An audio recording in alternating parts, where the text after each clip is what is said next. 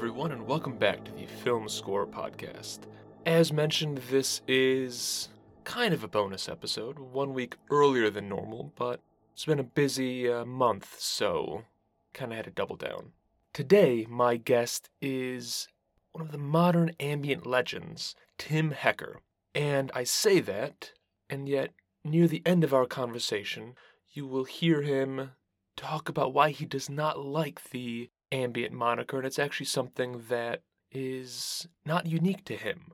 Uh, there have been others who have felt the same way the, the limiting nature and perhaps the inaccuracy of that genre tag. But Tim and I jumped on to talk because of the new film that he scored, Infinity Pool, which is one hell of a wild ride. And I think there's an unrated cut coming out at some point soon, which promises to be even wilder. Tim's score for this is really interesting as well. It's very frightening, very unsettling, and he crafts this using a number of very strange sounds and noises brought together largely through improvisation. It's a tricky score, and so is the film. They're pieces of art not for everybody, but if it's your style, there's a lot to like in both. And I'd recommend giving them a chance just because they're both so out there. Now, one note on this talk it actually starts basically in the middle of Tim and I having a conversation. a little peek behind the scenes, I'll often have a quick small talk before I start an interview just to break the ice a little bit, especially when I haven't talked with the composer previously. But Tim and I were having such an interesting conversation that I felt like it would break their momentum if I stopped it, said, All right, are you ready to have the interview, etc. Instead, I, we just hit record, and you're catching us in the middle of that conversation. And after several minutes, it eventually morphs into a more typical interviewing style. But that's why, for those first few minutes, it's going to sound a little different. But that's just us in the moment. Now, of course, you can find out more about Tim on his site, on social media, although he doesn't use that too often, I don't think. And you can do the same for me. But after this episode and my recap of my favorite scores from 2022, which should come pretty soon, I'm back on the regular schedule. So sit back and enjoy. Did you see the, the- theatrical version? Yeah. Yeah, I mean it's, I mean it's even worse with the NC-17. I mean you're missing, you know, a whole slew of depraved uh, scenes. Let's say I I think the Academy like ignores horror, or I don't even know if I'd call this a horror film, but like sci-fi thriller horror. You know, hybrid we'll call it. Yeah, and when it was first being advertised, I thought it was going to be horror, and I guess Possessor was kind of pitched as a horror film, even though I don't think it's really that horror either. Yeah. It just exists in this weird sphere, and we find a need to put a label on it. Yeah. And even calling something body horror or something, it's like doesn't really work because it's quite different in so many ways. And, you know, it's not thriller, it's not really sci fi. Yeah. The beauty is the hybrids of those that it's confusing, you know. It's also comedy. The premiere I watched, it, like everyone was laughing. There's almost like one liners, you know, and it's like if you come in, into it with a certain lighthearted sense of humor, it's like a totally different experience, you know. Well, and that's that's something that I, I appreciate about it, and it does crack me up about those mindsets. Like I saw a lot of similar reactions to uh, the Banshees of Inisherin, where like it was labeled as like a dark comedy, and so I saw a lot of people thinking it was going to, for whatever reason, like a more lighthearted comedic movie. It's a funny movie, but it's also quite dark, and like Yeah. people just had a really tough time accepting that those two things can exist at once. Yeah. Yeah. When it's like you come in with an expectation or a frame of understanding, it's like it's almost better to like not know anything about a film. And that's the downside of like trailers that sometimes just Yeah. spell out everything or telegraph the corniest narrative arc aspects. And then you can frame this kind of mental projection of what it is. and you're kind of rigid in your interpretation of it and you almost like expect something and then then judge it against its flaws perceived from the way the trailer was constructed you know It's such a ridiculous mindset, or, I mean, it's also an unfair framing or judgment because a trailer, especially a 30 second spot, can't tell you exactly what a movie's going to be and perfectly set your expectation. yeah If you've watched it and that's what your mind is set on, it's always going to be something different. There's rare times where I think a trailer is built to give you a mood. Yeah. Like that the film is going to mirror. I mean, one one example I remember is the movie Only God Forgives by uh, Nicolas Winding Refn, and you watch the trailer, and it was coming off of Drive, and it looks like it's going to be, you know, a faster paced action movie. And anybody who saw the trailer thinking it was going to be like that came out hating that movie because there is some action, but it's really just like a very slow, stylish movie. Yeah, it's like I guess it's hard uh, being a distributor that has to like convince people to leave their homes these days, you know, and it's hard to get people in theaters, even if it plays in theaters, you know. So it's like I understand there's a marketing aspect that it's just you can't really get around, you know, in some ways, and that's that's life, you know. I try to just put horse blinders on and not really listen to anybody or like have any frame of interpretation, and that's always the best experience. Yeah, I totally agree. And especially too with, you know, so many times when a film is going to have twists and turns and you don't know exactly what the various beats are going to be. Yeah, When you go in and all you have is maybe a, a one sentence description and that's it. It's so fun being able to truly go along for the ride and not know where a turn's going to be and not know what's going to be on the other side of that turn. Yeah, for sure.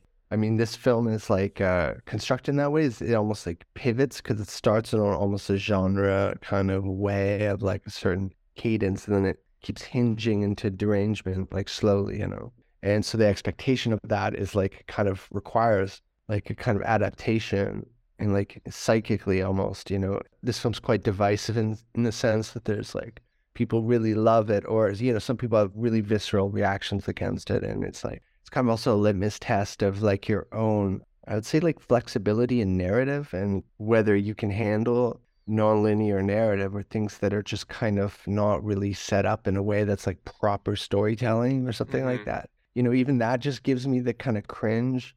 Something doesn't feel right about like even enforcing like proper storytelling, what that means. And that's like, I don't know, just in the backdrop of like TikTok planet that we're in and the way attention spans are shorter and shorter, how you can even talk about storytelling in that traditional way and really enforce it, where it's like, it's a bigger question, I guess. one of the aspects I think about pushback on nonlinear storytelling, and it was certainly something that I've been guilty of, is I think for a lot of people interested in film, you might read screenplays or read books like Save the Cat or just be familiar with a more typical three or five act structure or think that like a script has to have these certain beat points, things coming in 10% of the way through and 25%, etc. And so when things deviate from that, it then feels like you're you're rattling the cages against the like rigidity of what film is supposed to be. But then you, Yeah. you know you start going back and there's I just find having having rules for any like hard rules like that for any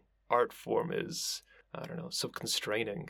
Yeah, and that's like that's it. Like, do you want art or do you want like content tube kind of entertainment? And that's uh, another litmus test of you know I don't know. I I'm drawn towards the auteurs and people that are like fucking with expectation a little bit, and you know it's like what's interesting in terms of collaboration is Composer. I mean, no question. There's so much genre language, and that's it's quite stultifying, quite generic that just I I like immediately like have a hard time with, you know, and drawn towards the the more open-ended creative approaches to storytelling and how music works with that, you know.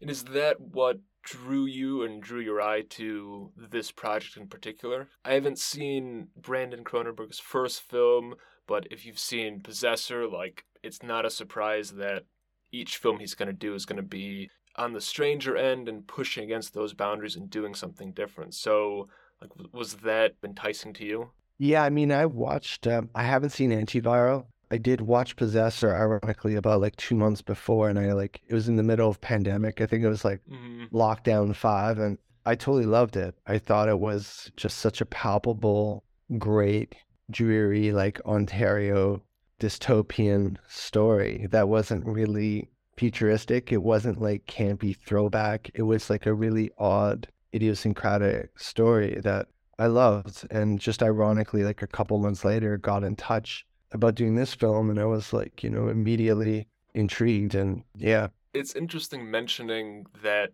Possessor is kind of futuristic and dystopic, but it also feels like like it can be 10 minutes in the future for instance because everything else seems really relatable. And that's kind of how Infinity Pool is too, where yeah, pretty much everything is feels like our world and then there's just like one aspect that is futuristic or a piece of technology that we don't have but that is still portrayed in a way that is like still feels like this i don't know analog age rundown piece of tech yeah. I think it's partly the way it's set on that island. yeah they have this futuristic cloning technology, but like it's not evident anywhere like how that manifests and its like cutting edge ability to replicate bodies. And um, a lot of it like feels very analog. And I think it's also related to how he shoots film. He does not use CGI. There's, from my understanding, like no green screen. It's a lot of in camera effects. So there's almost a tactility to the image itself, even though it's very lush and like colorful and saturated at times. It's quite um it's not vintage, but it's also not hyper futuristic. hmm And I just talking about music, that informs a lot of how you approach the score itself, you know. And with tho- those in mind how did those then influence the music choices? Because you there's all these possible influences you know on on one end it's this sort of exotic island tropical paradise that could be an obvious place of inspiration although at times like very early on like the very first cue you're getting these various shots of the island and it's beautiful and the music is like totally subverting it and telling you no this might look beautiful but Yeah. this is the only beauty you're ever going to experience in this film. But then, Yeah. like, there are, there are the futuristic aspects, you know, the analog aspects. There's just so many things that you could have pulled from. So, how did you end up figuring out, like, what sounds to employ? Well, I mean, the first cue is like quite a kind of like almost neo Herrmann type of almost like the camera's vertiginous, you know, is almost spiral in its own way. Mhm. So there's something to that like noir aspect of just he wanted a, a mood right off the bat that's like really has you by the throat, kind of in some sense. Not subtle about it. Not like horror cues, but you know, generally the arc is that it it starts with more almost like placeholder or like stings or beat types of cues that that follow different languages of genre and then it at some point roughly about halfway through the film it starts to unfurl into a kind of more floral language but he was pretty clear at the beginning that he wanted an electronic forward score that you know had aspects of like thriller horror movies in terms of its ecosystem but obviously wanted me to do my thing and so coming up with that language was the big challenge at the beginning. I wrote a bunch of music and sent it off at the editing phase. Read the script and, you know, just started writing little little doodles and things like that. I was kind of focused on a few things. One was like this kind of like almost a vocoder type of digital voice synthesis that almost represented some kind of heart of the island country's like technology that led Mhm. to the replicants. So I was used working with voice transformation. I was also a big thing was taking cicada sounds. I like ripped like hours of YouTube Mediterranean cicada sounds, and then I had them trigger these string. Um, you should call like modular synthesis, but triggering these string types of pulses that end up sounding kind of like this banjo. And I was trying to make almost like a deliverance equivalent of some sort, like some kind of feeling of the backwoods, but of this mythical island country that's vaguely Baltic, but Black Sea, but also not at all. The percussive patterns were from cicadas, essentially, and uh, that was a kind of another element that was like infused throughout the score. And then just writing music, you know, uh, a lot of electronic stuff. And the only um, actual studio session I had was French horn um, in a bunch of the cues. You know, everything else was just written by me. That's wild. so at that point, did you get absolutely sick of the sound of cicadas because they can like when you're out at the right time in Chicago, for instance, like and there that sound's going, it is such a powerful, deafening, like slightly unnerving sound. Yeah, if you've ever been to the Mediterranean in like afternoon, there's just this in the summer, it's just this palpable like the the landscape on the water just kind of like pulses with these bugs that live underground and then make their sound and it's just it's crazy it's hypnotic and um i just thought a lot about that and it was like kind of you know i tried different instruments that didn't really work i was considering like hurdy-gurdy and like what Mm. would be some kind of instrumentation that would almost like signify like a kind of regressive but also future forward dystopian mythical island stay and i was trying a bunch of different things and you know yeah ended up the way i did with the current score That's awesome. You know, to to take us on a little tangent, then, how similar is that sort of approach with your approach to writing music for your solo Tim Hecker releases? you know there's similarities for sure but writing to picture is a totally different thing and and the more i do it the more um you know it's a skill incredibly so i think everything starts with an improvisation you know in a general sense like writing a melody a line a short motif that you know becomes like some kind of heart and soul of a piece um no matter what its end purpose is you know it needs to have some kind of core whether it's like a chord pattern uh, progression or it's you know, some counterpoint type of thing or a melody. And then from there it expands, you know, into its like journey it needs to take. And yeah, I would say like improvisation's at the heart of like everything I've done, exploration and Hmm. and giving some oxygen to just think a bit bigger than the specific cue, you know, and what needs, you know, something to be done. I don't like just walking up to a DAW and opening a bunch of string instruments and writing a thing and then print. I mean, it's always a lot more convoluted. It's a lot, um, a lot of, yeah, play and improvisation and um, writing over things and then ditching the thing that was there before. Like iterations of transformation is what I really love as a composer. Doing those iterations, do you ever, you know, and, and I don't know how many versions of, uh, let's say, a particular cue or melody or run through something that you might do, but do you ever get to a point where you've done, let's say, 20 passes, 20 attempts, 20 versions of something, and you either go, you know what, I, I feel like I'm kind of spinning my wheels on this, oh, or oh, maybe I should go back to version 6 and scrap the last 14 ones that I've done because I'm getting nowhere. Hundred percent. I think like a real indicator of like skill at writing music is to be savage in your own, severe in your own editing, and knowing when it's cooked, you know, or when it's overcooked. And very often, it's like the first take is the best. There's something about it that's just it's this unchained, that's liberated, that doesn't have this kind of panging after something, you know, that it doesn't work out. Sometimes it is version six. Very, very rarely is it version 20, though. You know, when you're doing a cue and things need, you know, the subtle changes you c- that require like shaping and forming and hitting beats and stuff like that, you may need 20 versions. But in terms of writing the heart and soul of Mm. some music, I think that that's often done right off the bat. Like the last cue, for example, of Infinity Pool is just improvisation piece, really. Like literally, I couldn't do it again. I tried to like make a better version with more space and having channels separated so they could be mixed properly. But in the end, that piece was just something I did in like about a year ago in February last year. You know, upon reading the script and seeing a couple dailies just to feel like what uh, this film was kind of materializing into, you know?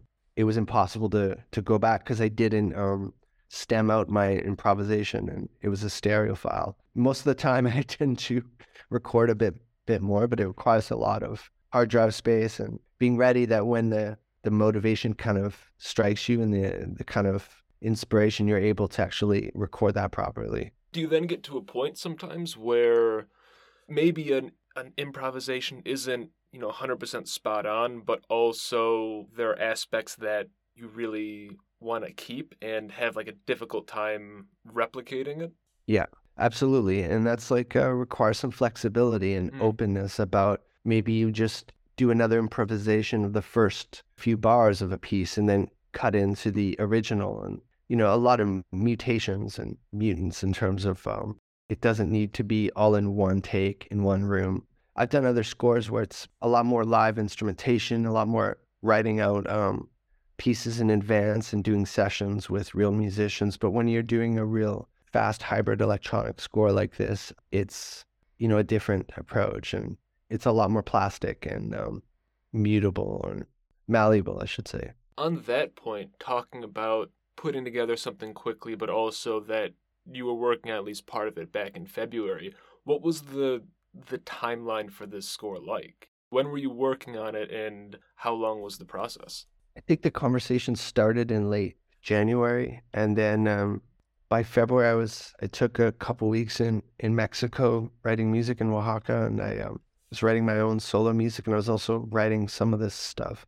I think I was ready to go in March. It ended up being pushed a bit with editing. The editing, I think, carried on a couple more months, but I was like by I would say May in the deep of it through till the summer, and then we had mix probably in July or August. It was done. I would say it's about two or three months of like intensive focus on it. It was a lot of music. I think there's something like 80 minutes roughly of Really? of music to picture. I think a few of the pieces didn't make it on the soundtrack, but I kept most of it, you know.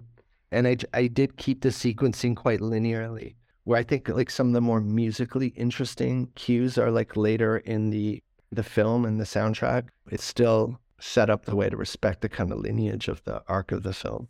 On that point, then, well, first, and it's something that I want to get to a little later, is talking about that the actual amount of music and the balance of that between sound design, because some of the sequences just get so wild, it's like hard to even know what's what. Yeah. But talking about the soundtrack release itself, what's the process of paring it down from 80 minutes to I don't know what it is, you know, 50 minutes and then how and when do you make the decision of whether to move the sequencing so it becomes kind of its own bespoke journey versus keeping the sequencing relatively intact to mirror the film? I don't know. You know, I've done it both ways. Like the last score I did in soundtrack was called The North Water, which I Mhm. believe I did it a lot more non-linearly and like, you know, made it a listening experience based on the music of the soundtrack. But some of those were pieces that ended up getting chopped. I kept longer versions. I made it a bit more like um, a kind of notepad of that period of my my life uh, working on this project. And um, you know, this one's more straightforward. This is the score in it, almost documentarian style. No edifice, no crossfades, no layering of pieces, no extended versions. If it's on the soundtrack, it's in the film, and there's not much change. Where in the North Water, I really made it a creative, you know, music from the score. And, you know, there's some rejected versions even in there that I thought were great music. I think I didn't add too many pieces that didn't really work out, but this was kind of like what I turned my attention to during the pandemic was scoring and was a great opportunity to expand on something I've always wanted to do. And um, I went went full guns wild into that, you know, and it was really great. like how long has that interest been simmering within you i know that there are always like quite a few musicians composers that are making their own music that have some sort of desire to do it. But i guess it is it's been pandemic push but it really seems like the last year and a half two years with the north waters and then with infinity pool that like and maybe it's just the the bigger stage but like it, it feels like a much bigger move on your part.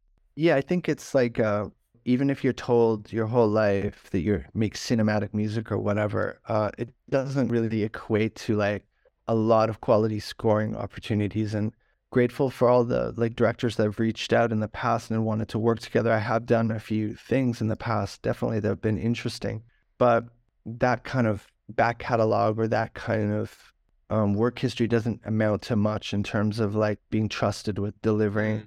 score to picture with sophistication and elegance on time, under time pressure and financial pressure.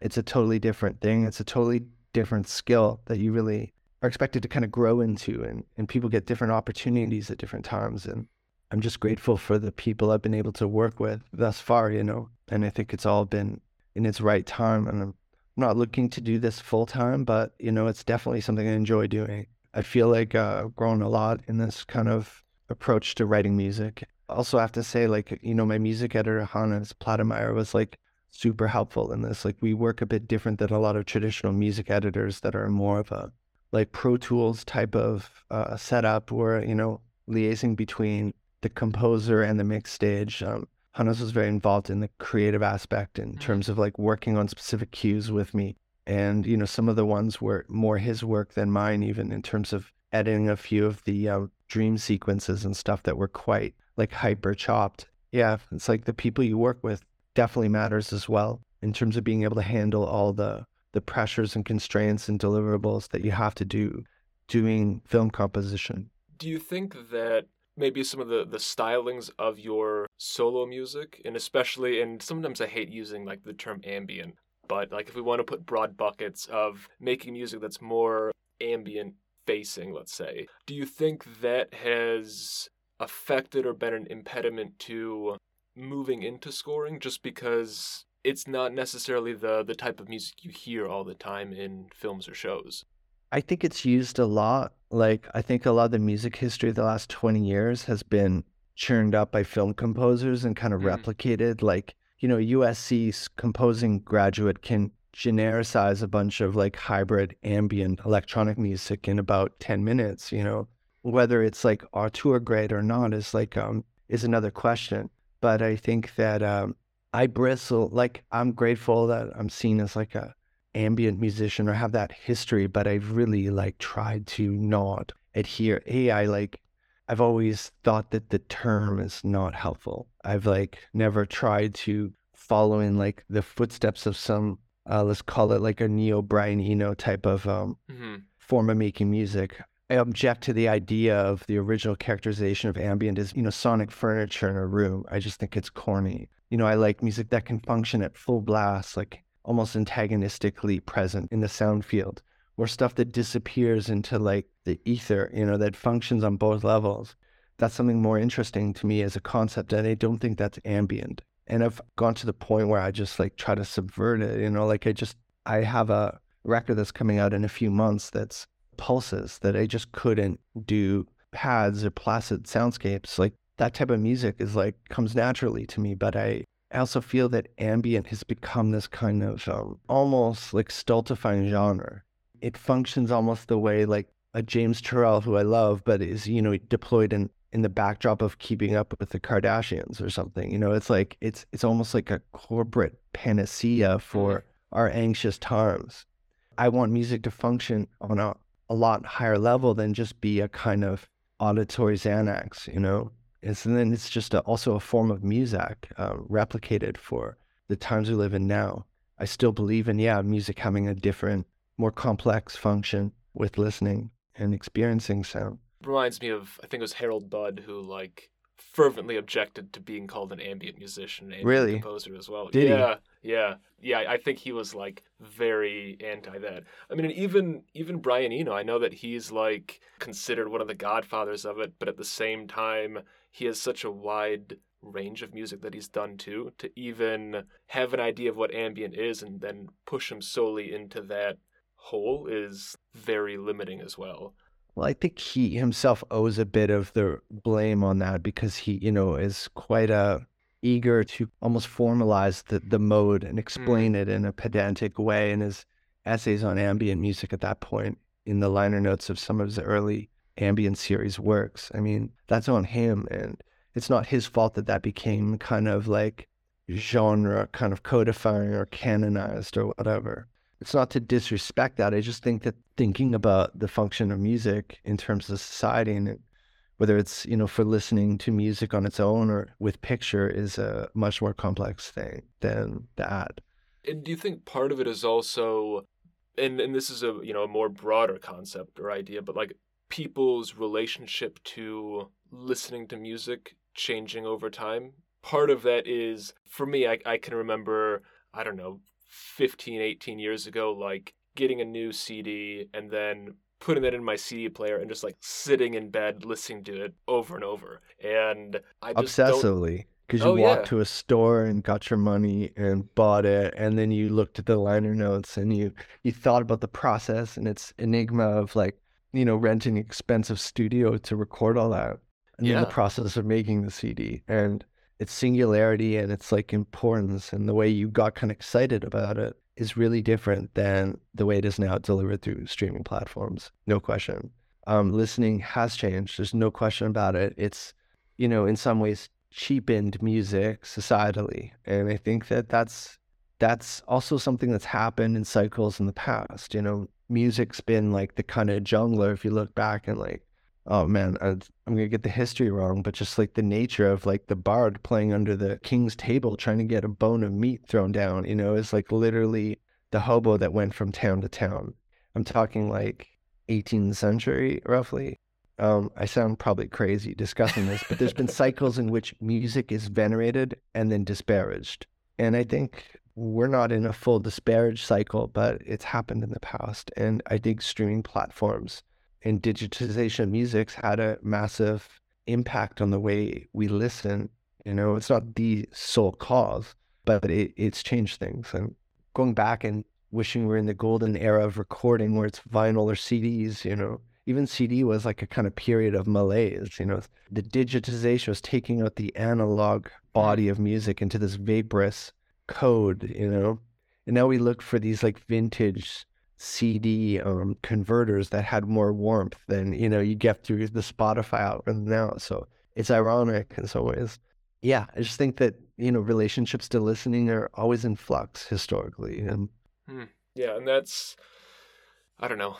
I personally always have a tough time with it because like I listen to music digitally, like streaming, and then I I buy a lot of digital music. But there's a part of me that misses going to like when I was when I was in college, going to the the used music store where you wonder how the hell like are they even in business and going through the you know ten thousand CDs they had or for a period where I had a record player like going through the vinyl and having that tactile feel of it and developing a much stronger connection to whatever the single piece or you know maybe you're buying five things but like there's just something that's so much I don't know so much closer. Lead you on these tangents. If you're like, you pick up a Philip Glass CD when you're 17 and you're like, who's Michael Nyman? And then you go Mhm. off and, you know, you're, you're in a whole other universe. And that, you know, might lead you to other things. And, and that type of tangential listening has kind of been decapitated a little bit in the way creditation happens in music. And like, it still takes a bunch of people to make a record that might have one person's name on it. You know, when you lose the liner notes, you lose that kind of depth of like, if you're a music geek, like seems like we both are, you know, you lose that that you have to dig harder. Obviously there's ways you can do it, but it's it's not as easy. And uh I still think like, you know, it's a great time to make music. I think that it's harder than maybe it was 20 years ago. I don't know. All I know is that I'm grateful to be able to do this, you know, for a living. Um, I never planned on it happening. I I trained as a historian. I, you know, also had a day job at some point in my life. I, I've avoided being a careerist out of doing this. And it, you know, Mhm. despite my efforts to kind of sabotage that, it it kept happening and worked out, you know.